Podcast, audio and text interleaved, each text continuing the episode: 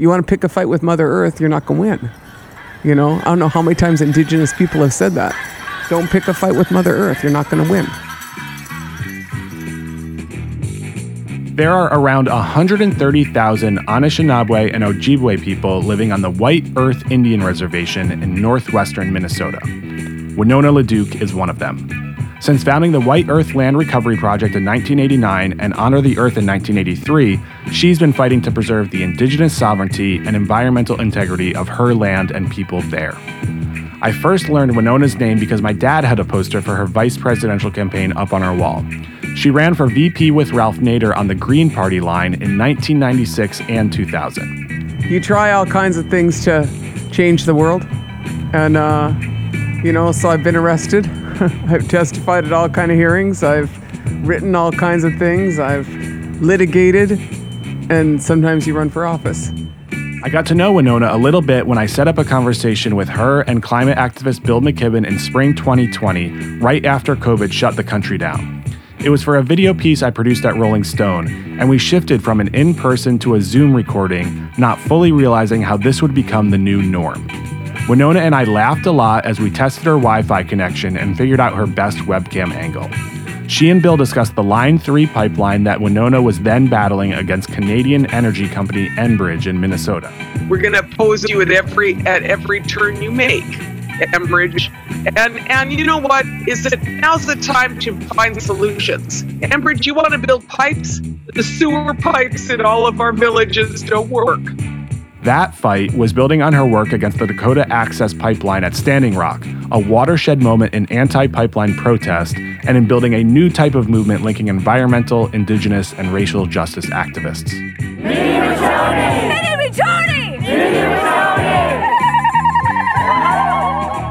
I was so impressed by how directly Winona spoke, how clearly she identified bad ideas and bad actors, and her decades of work to build a world that looks more like that of her ancestors. I think anyone working for social justice can learn a lot from her. So on a Thursday morning in December, we chatted on the street in Greenwich Village, doing our best to avoid the Omicron wave that was ripping through New York City. Winona was in town to attend a Forbes 50 over 50 event the night before. So here is Winona LaDuke on Protest and Survive.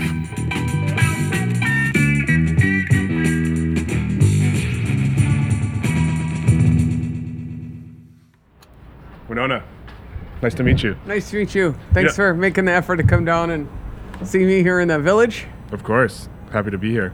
How was um, your event last night?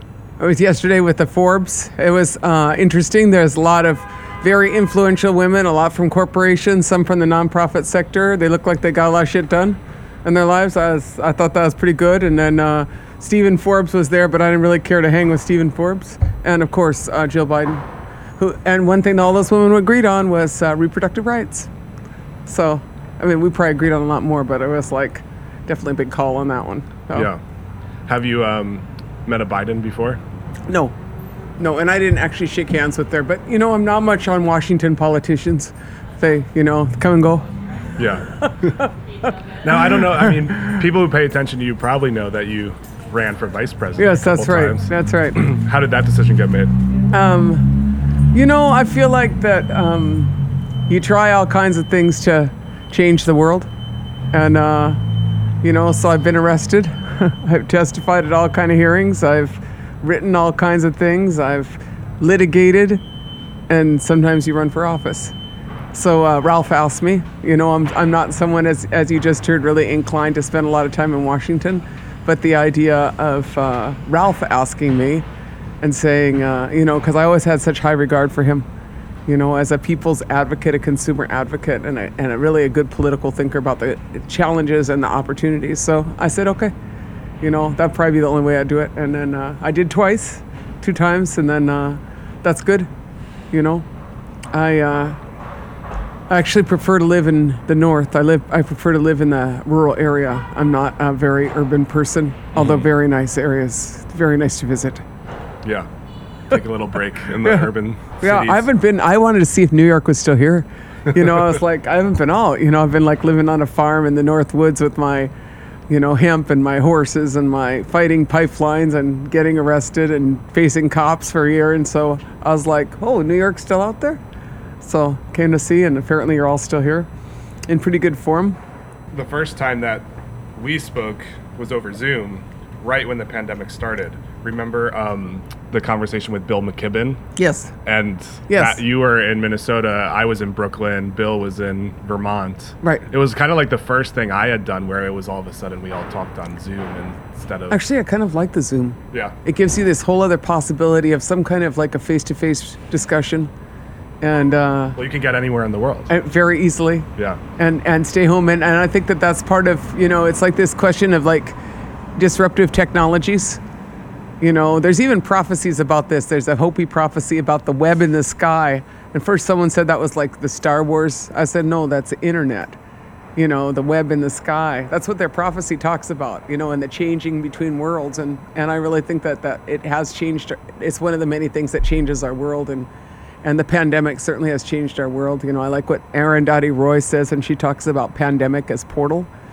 Says it's a uh, transformation between one world and the next. And uh, you know i feel like that's really this time and uh, and uh, so I'm, I'm really glad to be present doing my best uh, doing my best in, uh, in in this moment How has the pandemic affected your world? How has your world changed? over well first of all they couple put in a pipeline during a pandemic you know because it had under the cover of a pandemic they de- de- deemed that a bunch of Enbridge workers to put in a Canadian pipeline were essential baffling to most of us uh-huh did that uh, shoved it through you know but on the other side i i uh, you know quit traveling. You know here i am this is like my second trip out and uh, i stayed home and i was able to kind of like i mean we just work in our own community and and i stayed home with a bunch of kids like that are no longer in school or their schools are kind of a mess. We'll go with that description. And so I have been hanging out with a bunch of 15 year olds, mostly boys. And, uh, How many are we talking? well, five to seven, Yeah. large numbers. I mean, which is enough 15 year old boys that, that those numbers is kind of a lot. And, uh, And who are these five to seven, 15 uh, year I have two boys? grandsons in that, and then uh, there's three others who, who moved in, and then there's a couple others that showed up at different times. To, you know, I'd say five to ten boys, but a lot of you know my interest is in like think of those guys as my uh, retirement plan. You know, I mean my 401k probably ain't gonna be worth shit. You know, by by the time I retire, and uh, so I'd like to know that I have some coherent farmers and I'm, so I'm trying to raise a generation of farmers. Their their parents are not farmers. Uh, my children are not farmers, but their grandchildren are very interested in the horses and the farming. So I spent a lot of time doing that. And the other thing I spent a lot of time doing, uh, you know, is fighting Enbridge uh, during the pandemic because they began construction last December. And so then I spent uh, from May till August living at a, at a camp on a river, uh, camping. I've camped a lot, been very outdoorsy for a full year, which is healthy during a pandemic don't be inside. So water protectors are generally a very healthy bunch. Um, although the you know the arrests are not so healthy, but aside, from that, um, but I you know what I really uh, came to understand, which I, I think is important, is kind of um, I re you know I reaffirm my belief in how you create a wealthy economy that keeps wealth for the land and for the people. That's what I worked on because when we quarantined, we, we we're largely food self-sufficient, mostly in my in my in my area, you know, between our wild rice and our farming and our fish and our deer, and then uh, we have uh, neighbors that are Amish, and so I basically quarantined with the Amish, and our uh, you know, and so none of us really had to go to town and I really learned a lot more about uh, local economics and how you could keep a local economy that doesn't require a lot of inputs from China. And that was a really, really interesting um, evolution because a lot of people are so uh, preoccupied with this economy that they believe that everything they have they need. And we don't actually need most of the stuff that we get delivered from China or from elsewhere. And also, I think dur- during the pandemic, we also learned that that you probably don't want to have such a globalized trade network because things fall apart. I think somebody wrote a book called Things Fall Apart, right? You know, but that's what's going on. And so, in this moment where between a pandemic and economic crisis and climate change disasters and political crises, I mean, the is kind of an indicator of a political crisis. Um, I think it's, uh, I, you know, I've spent a lot of time thinking about how movements grow. And I see growing social movements. I see the Black Lives Matter transformed uh, many things. I see, you know, anti-colonialism, land back. I see uh, water protectors, and um, you know, so during that time, I've seen the rise of of, of and that in, in spite of a pandemic, particularly in Minnesota, because the George Floyd trial, all that happened during a pandemic. You know, we're a hardy bunch. You know, we get outside and and uh, and we still stand for what we believe. So I noticed I noticed a lot of things during that, and I'm grateful. Um, yeah, I'm grateful. You know, uh, for being home. I, I don't want to say I'm grateful for the pandemic, but the pandemic forced us to change. We wouldn't change. You know, I myself included probably kind of slow on the change, you know. All right. you touched on many things that I kind of want to talk to you more about there. Um, maybe, but on the last point, um, you know, I, I heard you speak on a, it was like a speech with Naomi Klein a couple years ago, and you were talking about transients and transients in America and how people don't stay home that much um, and how sort of like this whole like you know settler colonial aspect of America is to always be going farther and to Yeah. always be taking Greener pastures. yeah I mean, I think that during the I think that during the pandemic, people had to stay home, and so people began to both garden, you know, more than since many time, long time ago, and I think that they were forced to kind of like reconnect with themselves. And I also think that during the pandemic, a lot of people like people had to regroup their work, and I think it's been really important the relationship with children because I think children have become a commodity in this country where they end up, you know, in a school system or end up like being pushed through some kind of industrial education system to come out of a college with a seventy thousand or hundred thousand dollars worth of student loans, and uh, that is not right.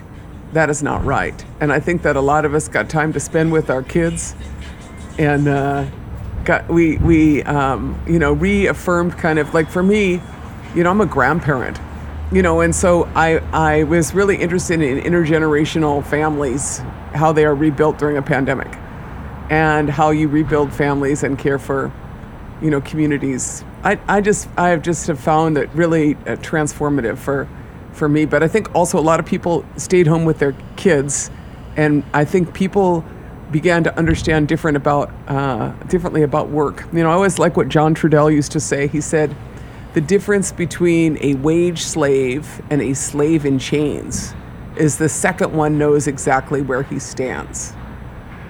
And I think about that because I think people are into the cash economy for a set of basically it's a slavery of a capitalist economy between the debt and the consumption and the rent and the healthcare and the education systems and you know the insurance that you have to pay for none of which really should be paid for in the way that we pay for them you know and i feel like that so a lot of that um, you know in that in that opportunity you had a chance to kind of think about those things. That's what i feel like. And i think some people did. I think a lot of people what's it called? The great quit? Great quit. That sounds right yeah. Yeah. People Yeah. don't want to go back to work. They don't want to go back to wage slavery. Yeah. Maybe they want to like i think it's also this mortality thing because you're like i don't know if i'm gonna live or not you know so i went out and found the five friends that i still liked no you know I, you know Yeah, I know a lot of people who have, you know, normally when people quit their jobs because they have like another one lined up or something. I know a lot of people lately who have been quitting their jobs without another job lined up because Right. they're like, this isn't. it's isn't a life worth it. changing it's life transformation you know formative and i think and i'm hoping that in that transformation we become better people Yeah. you know and and we have an opportunity you know not that everybody's going to take that opportunity but we'll we'll try you know so So tell me about more about where you live and about the Ojibwe people. Well, you know, I live on the White Earth Reservation in northern Minnesota. Anishinaabe, there's about 250,000 of us, maybe 300,000 of us between the U.S. and Canada. Northern people, Great Lakes, water people, water people. We live in a place where half our land is water. You know, 10,000 lakes plus the Great Lakes. That'll give you some water, and so we're water protectors. You know, but uh, where we live, wild rice is our main food, and um, grows on the rivers and lakes. And all you got to do is take care of it. It's a wild rice economy, and, and maple sugar not bad not bad to have those two as foundations of your economy you know and i'm just saying that like one year one tribe produced 463000 pounds of maple sugar you got any i mean you know what i'm saying this is like big time sugar and so uh, that's where I live. I live where the Creator put us in a good spot, and uh, I also live in a place that is full of the tra- tragedy of modern America. You know, um, most of my community lives in a 50-year-old HUD housing project that was put up in the war on poverty. You know, has never been kind of like, and and we have a, an epidemic or pandemic of of our own. Uh, you know, the drugs. Same things as in other communities. You know, overdoses, ODs on heroin. You know, I have family members that OD'd on heroin and um, you know a lot of of of uh, Wendigo economics. That's what I call it. Like the Wendigo is coming eat our families up, you know, particularly with pan- with drugs, and so I live in that world too, and and so a lot of the work I've been doing is you know, I spent most of my life on my reservation. You know, I traveled around the world. I'm obviously a woman of great privilege, um, but in that, a lot of what I'm interested in is how you know, sometimes I call it unfuckery, like how you deconstruct that mess, but how you help grow something beautiful. You know, so in the midst of my community, I'll, I'll, I'll show you some pictures. We, we paint murals on the side of our HUD housing project, you know, and, and we did that. You know, I was in, I was in uh, the mission you know, in California, and I saw the murals in Balmy Alley. I saw an entire alley full of that. So inspired by that. The murals in the mission are very beautiful. Right. so sure. inspired by that, that is what I'm working on in my village, and we have ten. You know, and I'd like to have 20. So people come to my village to get a cup of coffee and look at the murals, maybe get a little Indian taco or something, you know, so that we could be like, a, you know, come see, you could come see what they gave us and what we did you know, because it right next to my mural house is a house that's like all all like trashed from gang signs. I was like, there you go, you know, you, there's two choices here, and uh, so I spent a lot more time making things beautiful in my village. Uh, you know, more painting, more art. We just put out about 40 dog houses all painted. I know that sounds kind of crazy, but but they're like notoriously, you know, kind of wildly, and they needed dog houses. So we built all these dog houses and painted them. And, do the uh, dogs stay in the dog houses now? Oh yeah. oh yeah. It's like they're welcome. It was it was a super interesting kind of like evolution from, uh, you know. And I have to say, this woman like gave me a price tag for these dog houses, and she was like, "I'm gonna go buy them at Walmart." I was like, "No, you aren't. We're gonna make them." You know. And then I had kids painting them, and it was cool as could be. But what my saying is, is that is that when you stay home, you notice things and I mean, not that I didn't notice, but you you notice what your hand could do to change things more, you know. And and uh, so I we've we've done a lot of of um, art and, but my tribe has been and my tribe has been very courageous in fighting bad guys. You know, we fought Enbridge all the way to the end, and we still fight Enbridge. You know, and big big other big polluters, and and my tribe also, um, my tribe also drafted the first or not drafted, adopted the first rice of wild rice. I don't know, uh, in 2018. 2018, my tribe adopted the rights of wild rice, which is along the legal canons of the rights of nature that have been, you know, um, Ecuador began, and then Bolivia, and then Aotearoa, or New Zealand. Um, my tribe in on August 4th sued the state of Minnesota in tribal court on behalf of wild rice. You know, so that's the first case in uh, of of a of a plant suing in tribal court, the first tribal court case I think in the world. Um, on on this question of the who has the right. Does the, the rice have a right or does Enbridge? You know, so I've seen a lot of changes in my community, and um, yeah. What's an Indian taco? Oh my God. So it's like fry bread, which is like totally colonial food of white flour, but then you have like meat and you know the great the great way is is you know buffalo meat and cool beans and you know it's basically a taco but on fry bread. And uh, I feel that we you know we're just getting started in our in our renaissance in our renaissance. So so line three. Um, when did you guys sort of start that fight and how did it evolve and what does it feel like now to see that the that it's got completed? They're horrible jerks, is what I think. You know, but what I so look, I I have a long history of fossil fuels work and and in energy infrastructure. I'm a bit of an energy infrastructure geek, but I didn't know anything about pipelines. Started in 2013. And, and, and the first the first, first pipeline was the Sandpiper which they had proposed in 2013, and in 2016 that one was dead. But we knew Line 3 was coming. And line three is what Sandpiper replaced? No, replaced? Line Oh. 3 just replaced Line 3, but had Got a it. whole new section in it because the Leech Lake tribe would not allow them to go through the old section. They're like, we're done. Six pipelines is enough. You know, and so they rammed this other pipeline through longer and, you know, put through, you know, burned 28 rivers, stole 5 billion gallons of water, you know, pierced the aquifer in three places, and arrested a thousand people. So, how do I feel like? I feel like kind of like what rape feels like. That's what I feel like. And people are like, the state is even like, do y'all feel like, can you just get over it? It's done. I was like, no, I don't feel better. I don't feel better at all. You know, you, what you did was wrong. What you did is still wrong, and it's the equivalent of 50 new coal-fired power plants. And if you know, I just saw that stuff go 30,000 feet up in the air from this latest tornado. Climate change is, you know, if you want to pick a fight with Mother Earth, you're not going to win. You know, I don't know how many times Indigenous people have said that. Don't pick a fight with Mother Earth. You're not going to win. You know, so it keeps saying that, and so I'm baffling how the Walz administration and the Biden administration, Indian people put those guys in.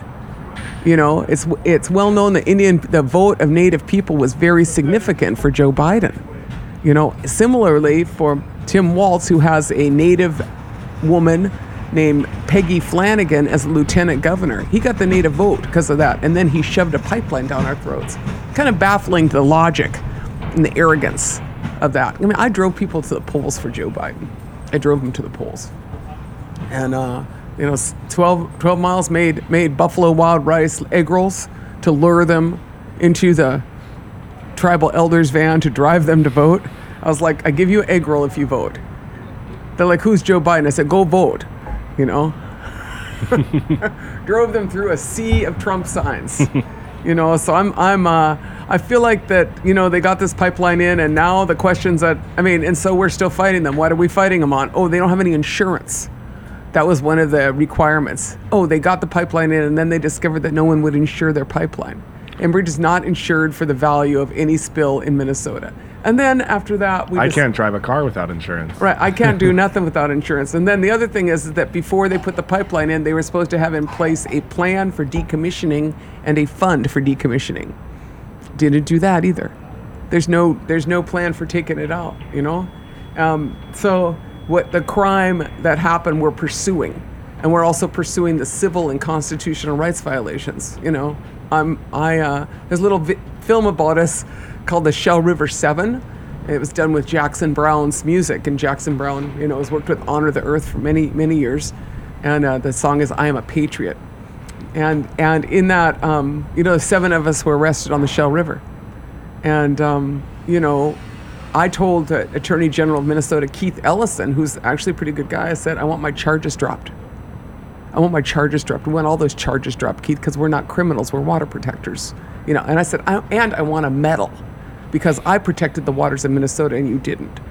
You know, you let them run over me because they had bigger military and, and they controlled the police force. You know, so it's a bitter battle, bitter battle, and uh, but you know, it's a battle. And uh, the Anishinaabe people are still fighting Enbridge because they're trying to go through Wisconsin and through Michigan, where the governor, Governor Gretchen of Michigan, Governor Gretchen Whitmer, Whitmer, has said that Enbridge has to cease and desist as of last year in May from moving oil under the Straits of Mackinac because it's a dangerous pipe. And they're in violation of a state order by the governor, the state DNR, you know, of tribal court orders. It's a rogue corporation, so we're going to pursue them. And they, you know, what I feel like is is that the party is over in the tar sands. I don't really know how to say that, but when the Koch brothers leave, and the Saudi sovereign fund leaves, and Harvard leaves, I'm just like, you know, I spent a lot of time at Harvard, and you couldn't get them to leave anything, but they're leaving the fossil fuels party, right? Party's over. Party's over. And so, you know, I just want them to clean up their mess before they go bankrupt. I'm gonna stay on them. Uh, sadly, I had hoped for a divorce, you know, and I it's kind of a joke between me and the project managers because I'd said I, you know, I said I need a divorce, guys, and they'd be like, mm, I don't think so. You know, I said you We're not take your signing. stuff. So you take your stuff, you go back to Canada. I keep my stuff. It's all good. It's kind of a joke with me and those guys, but it didn't didn't work. So I'm still I still have a really abusive relationship with Enbridge. However, with the help of some donors, some really some really great rich people from the one percent, and Ceres Trust. You know those guys, Ceres Trust. They do like investor, you know, investor work. We purchased Enbridge's land back from them. That is to say that Enbridge bought the lands on two sides of my office, next to the White Earth Reservation. Next to the White Earth Reservation, they bought land around my office so that they could conduct surveillance upon us. And um, last week, or in early December, I went and, and gave a check for $166,000 to Enbridge to buy that land back. And I was like, that's what land back looks like. And it made me feel a lot better. You know, and so in this moment, you know, we then What are you guys going to do with it? well, we we're gonna grow uh, hazelnuts, corn, hemp. We're gonna grow some food on it, and uh, it's it's in a great spot. And then we also bought some more land back with the help of some donors. We bought a 400 acre sheep farm. We bought a place for our solar thermal panel manufacturing facility. So you know, we, we bought some land to begin our work on the on what you would call the just transition, but you know, I refer to it as the new green revolution. Um, you know, between our solar and our hemp, our hemp farming, um, we're expanding dramatically. And so right now, I'm uh, I'm organizing to buy seeds uh, so that I can distribute seeds uh, throughout tribal reservations in northern Minnesota and north and South Dakota. Yeah, tell me more about that and, and what you see as sort of this new sustainable economy that you're working on. Well, I mean, it's not new because hemp is old, you know. But its criminalization, we know, was was kind of a product of the interests of of uh, the fossil fuel industry and the lumber industry and the cotton industry and all the old barons of old. But hemp is so much more efficient on anything that you know, paper, eight times more efficient. You know, you can be recycled eight times versus wood, four, you know, twice as often much. Has a much uh, much better carbon, takes all the carbon in. And then the word, I just like the fact that the word canvas comes from cannabis. So the word canvas comes from cannabis. That's a lot of potential. So I'm interested in transforming the materials economy. I'm working on fiber hemp, which you can make clothing out of. You can do bioplastics, not my interest, but you can make um, wood related products out of. I'm interested in, in hemp wood, hemp insulation, and hemp fabric. Um, I'm interested pretty much in hemp, and and I see it. I call it the new green revolution because, first of all, the the green revolution came from Minnesota. That's where Norman Bor- Borlaug, the father of the green revolution, was at the University of Minnesota, and so I will be one of the mothers of the new green revolution. You know, you're gonna need a few mothers or doulas and it's going to be in Minnesota too. So that's what I'm working on is uh, building an intertribal hemp cooperative to produce fiber hemp in our region, value-added production, and uh, and make something you know beautiful for for our uh, for our future. I'm I'm super excited about it. even hemp batteries. Do you see that there that that hemp has certain uh, ability? The graphene in uh, hurd um, is something I don't really understand. It's a little over my pay grade, but the graphene is comparable to a power uh, power bank. Tesla's um, it, it has a, a supercapacitor ability, and then they are looking at far more. And when the hemp batteries roll out, I want to be at the table. I don't want to be on the menu. I want to be at the table. But I'm so you know that's what I'm interested in, and then you know, but I'm really interested in making a beautiful world. You know, I don't like the I don't like the Armageddon. I don't like the zombie apocalypse world. None of that really interests me. And in in our prophecies, we don't have that same thing. You know, in indigenous prophecies, we don't have an Armageddon. We have uh, birth, death, and rebirth, because that's the way the natural world is. You know, there's not an Armageddon, but there's a massive change. I do want to maybe uh, go far back a little bit and ask you about your childhood. Because, you know, a, a theme of this podcast is kind of talking about the intersections of art and activism. I was raised by an artist. And you were raised by an artist. Right. I was raised by an artist. Her name's Betty LaDuke, very prominent artist in Oregon and in women's art circles. Uh, she does giant paintings that are six by six acrylic paintings. She did, you know, I had a, I had an etching press in my living room as a child, and then we finally moved into a house where she has an etching press. You know, I mean, I was raised by an artist, and and so I think about that a lot because, um, you know, her art. She worked mostly to document the work of women artists na- internationally, and also to, to you know break down the barriers on what is art. Why are only white men in galleries? You know, that's a question a lot of us would ask. You know, when obviously art is not just done by white men, um, and in fact, some of the art by white men just really sucks. You know, I mean, what was that? What was that one guy? I just oh, I used to use him He's a splatter guy. You know what I'm saying? Is it's like those guys. I'll come up with his name, but you know what I'm saying is, is that so I was raised by an artist in a, who had a studio and was an art professor, and in that, I had pretty great appreciation for the role of art in social movements. Uh, her art was often for social movements and also documented social movements and women's art in social movements. And uh, so art's always been a part of my work. You know, as uh, uh, Honor the Earth is an organization that was founded by the Indigo Girls and myself with music and the arts as a centerpiece of our organizing strategy. And since our inception, you know, we um, in in uh, 1993, we have indeed done exactly that. We have brought the arts to uh, communities. We've commissioned all kind of art. We've done all kinds of billboards, you know, of art, and we've done all kinds of concerts, including our latest concert, which was in downtown Duluth on Bayfront. And it was this summer on August 18th, my birthday. It's kind of a little present from my staff to me, I think. But it was like all these great musicians from Minneapolis, like Moo Fresh and Bon Iver, and a lot of really well-known indigenous artists. Corey Medina. We took to the the big stage down there by the by the lake, by Lake Superior, and we've done concerts there for many years. But as we prepared to do this concert, the Honor the Earth Stop Line Three concert, the mayors of 11 cities wrote a letter to the Duluth City Council and said, "You shouldn't let those people have a concert. They're they're they're known to incite violence." That organization, they're known. And I was like, "Hey, I don't have any guns. You have all the guns.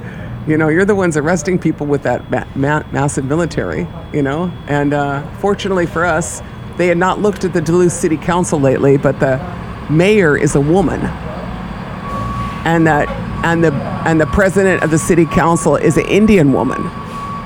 You know, so what I figured out is that the white privilege of the North and the deep North is not necessarily so uh, resilient as they thought. That it that all kinds are coming in. So they try to close us down, and we had a fabulous concert, and 5,000 people came out, and and uh, everybody still knows that water's life and oil is not. So And you and you had a good birthday. I had a great birthday. So what um I don't know, what sort of effect do you think that art can have on, you know, inspiring people to act or in kind of, you know, encouraging and, and making people feel, you know, more involved in the movement? What what effect can art have on social movements, do you think? Art breaks breaks up, you know, gives you a space to go in. It gives you a window into a story. You know, not everybody's go into a story that's into your soul, and it's this space where you can you can you can be. And how you experience art is very intimately your own. I mean, there's like the group art, but it's really ultimately your own resonance with the art. That that transforms something more than maybe an intellectual mes- message would. You know, it gives you this space and so I feel like that uh, there's the, there is that very significant transformative element. But then I also want to say that I've decided that the art of social justice organizing is an art; it's not a science. So I believe that I am an I, I am part of an artistic movement of transforming this world. And and why I say that is is that you know I got you know from everything from figuring out what billboards you're going to have to you know how you're going to move a solar project ahead in your community. That is a, a big canvas. That is a big canvas. And i have about six canvases going at once. But i went to see my mother who is 89 in january and she had she had six canvases going too and so that's how i realized that you don't have to be singularly focused on one piece of art you can have more than one piece of art, which I think I intuitively knew. But it took me till, you know, basically the age 62 to realize that I was actually my mother's daughter and that art had transformed how I thought about transformation. And I didn't understand it as like what percentage of people you got to vote. I understood a different canvas. So it influences my thinking deeply. When did you first like think about social movements? I mean, I was born into a social movement. My parents lived in East LA. My father was an extra in the westerns. You know, a funny thing, I saw once upon a time. How did he get into that sort of work? A handsome Indian man who could ride a horse. and you got paid. Living in LA. Right. Well, he moved to LA to be an actor because he had a, you know, was a real handsome guy and he could ride and you could make 25 bucks if you fell off a horse. So that's why like John Wayne would shoot and everybody would fall off. You know, because you make a lot more money if you fell off the horse, right? And um, so he, uh, not a lot of speaking roles, um, but he, um, you know, so I was raised on, on a, I, I spent a lot of time on sets as a child. You know, it's really funny. Did you ever see this movie Once Upon a Time in the West? I think it's it's with um, Leonardo DiCaprio and Brad Pitt. I, I watched Oh, that. that kind of like new one. The um, Yeah, about the Tate murder. Yeah. Charles Manson, yeah, right? yeah. I See, did that, was one. an era when I was in LA and my father was at the Tate Ranch. And I saw that movie and I said, I saw that movie and then I went to see my mom. I said, Mom, did we ever go live on a set? I mean, did I, go, you know, I, I, I had this, it was really bizarre. I had this like memory of this set. It was when I watched the movie, I was like, she's like, yeah, you were on that set as a kid. So, you know, then my father was. You were at- on that set. I was on it that set, or I was on like movie sets like Yeah. that. I think it was that set though. It was like a, a place, you know. That's what she said. I mean, she I don't know if she saw the movie, but my point is, is that um, my dad was active in the Indian movement in L.A. and the farm workers movement. My my family wa- wa- marched with the farm workers. My my grandmother is is a Jewish woman from New York who passed away, but she was in the uh, garment workers union and then organized um, you know so i come from people who stood for justice you know and uh, so on both sides my mother's side and my father's side you know we were they were supporting the farm workers and the indian movement and then um, my parents were anti-war activists. My mother was active in the poor people's march with martin luther king. You know she did paintings for you know that all of this as an artist a social justice artist. So I uh, have only known, have really only known that worldview of you're gonna, you know, you should do something, you know, should do something, and and uh, so I come from good people. My stepfather, you know, was a was an uh, entomologist. He worked at a farm. Uh, uh, well, he was worked for the state of Minnesota, the Oregon State University, and so I was raised around a lot of farming too. So basically, what I do now is pretty much a reflection of how I was raised and who raised me. You know, which is a good indicator. Like I come from good, sensible people, but also it, it I give credit to them. Can America become a good place? Yeah. I always like uh, Simon Ortiz from Sand Creek, you know, poem where he talks about a new America is born and spring is coming.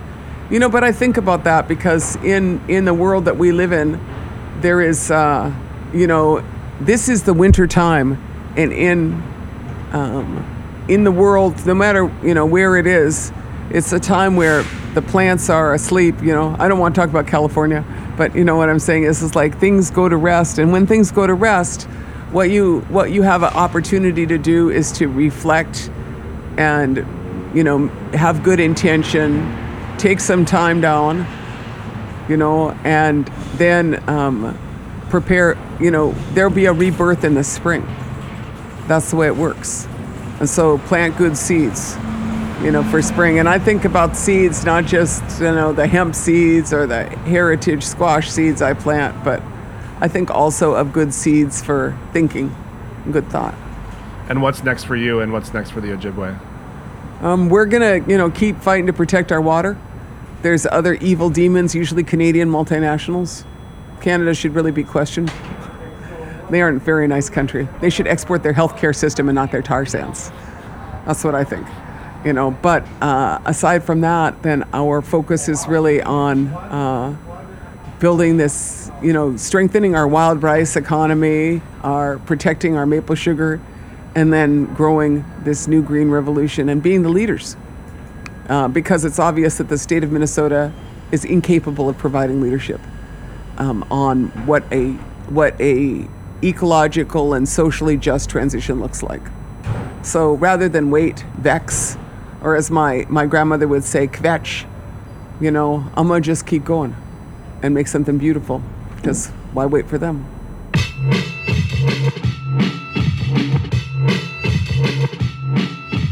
Thanks so much to Winona LaDuke and her team at Honor the Earth for making this interview happen.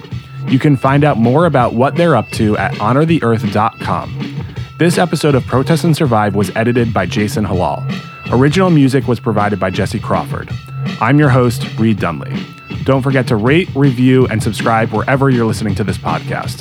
Thanks for tuning in.